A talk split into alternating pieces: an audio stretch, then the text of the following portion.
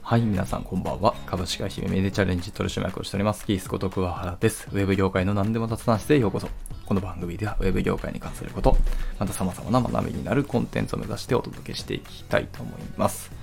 はい、えー、今回はですね、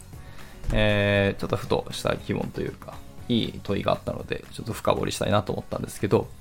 え、っとですね、まあ僕ら技術者なんですけど、え、技術者はやはり書籍としては技術書を読みます。では、えっと、良い技術書って何だろうっていうふうに思ったんですね。まあいろんなところで語られたりしますし、皆さんも思うところあると思いますが、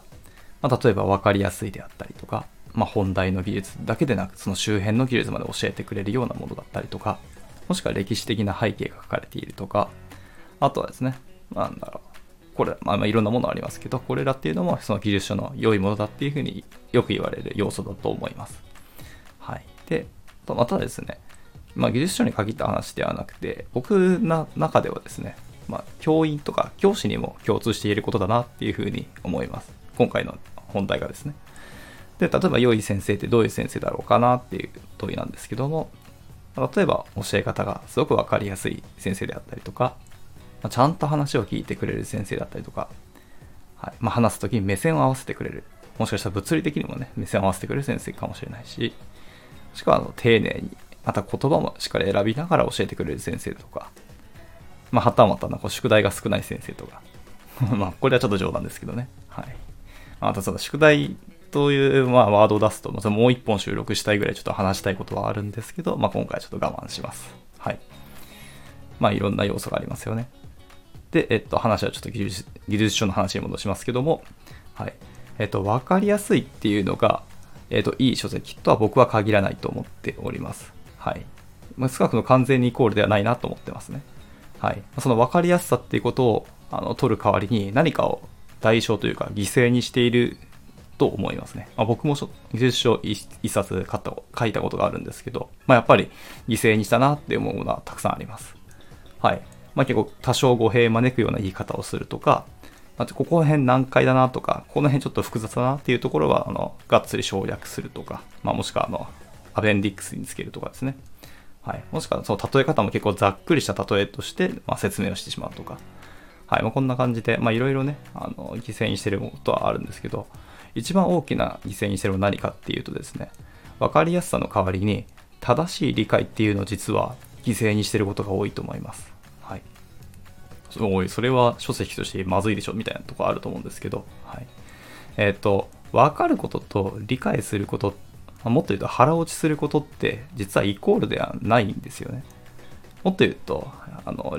その理解したり腹落ちするまでって結構時間がかかるものだと思っていて、その書籍だけでカバーするのは結構難しいんですよね。はい。なので、分かりやすさっていうのは、その理解をした気にさせることなんですよね。はい。その読んだ人が、あ、これ理解できたわっていうふうに思わせるような書籍が、その分かりやすい書籍だと思ってます。はい。なんですけど、その書籍だけではその技術とか内容に対しての本質にまでは到達するのはちょっと難しいなっていうのが、あのー、書いてる人たちからの、まあ、なんか犠牲にしてるものだと、まあ、僕は考えてます。はい。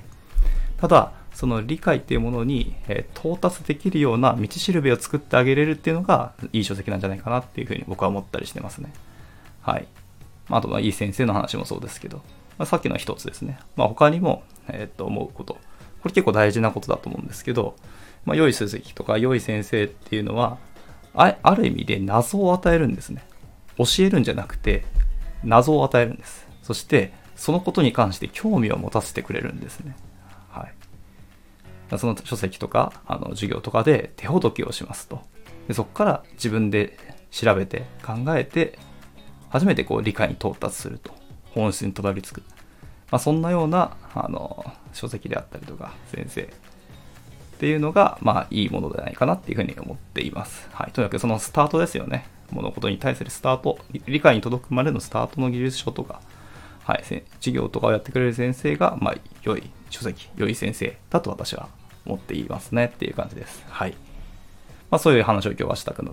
ましたというところですね。はい。まあ、本当は分かりやすいっていうと、単純にもう全然完全に理解したっていうふうになりかなりがちですけど、実はそうではないですよっていうのはあると思うので、はい。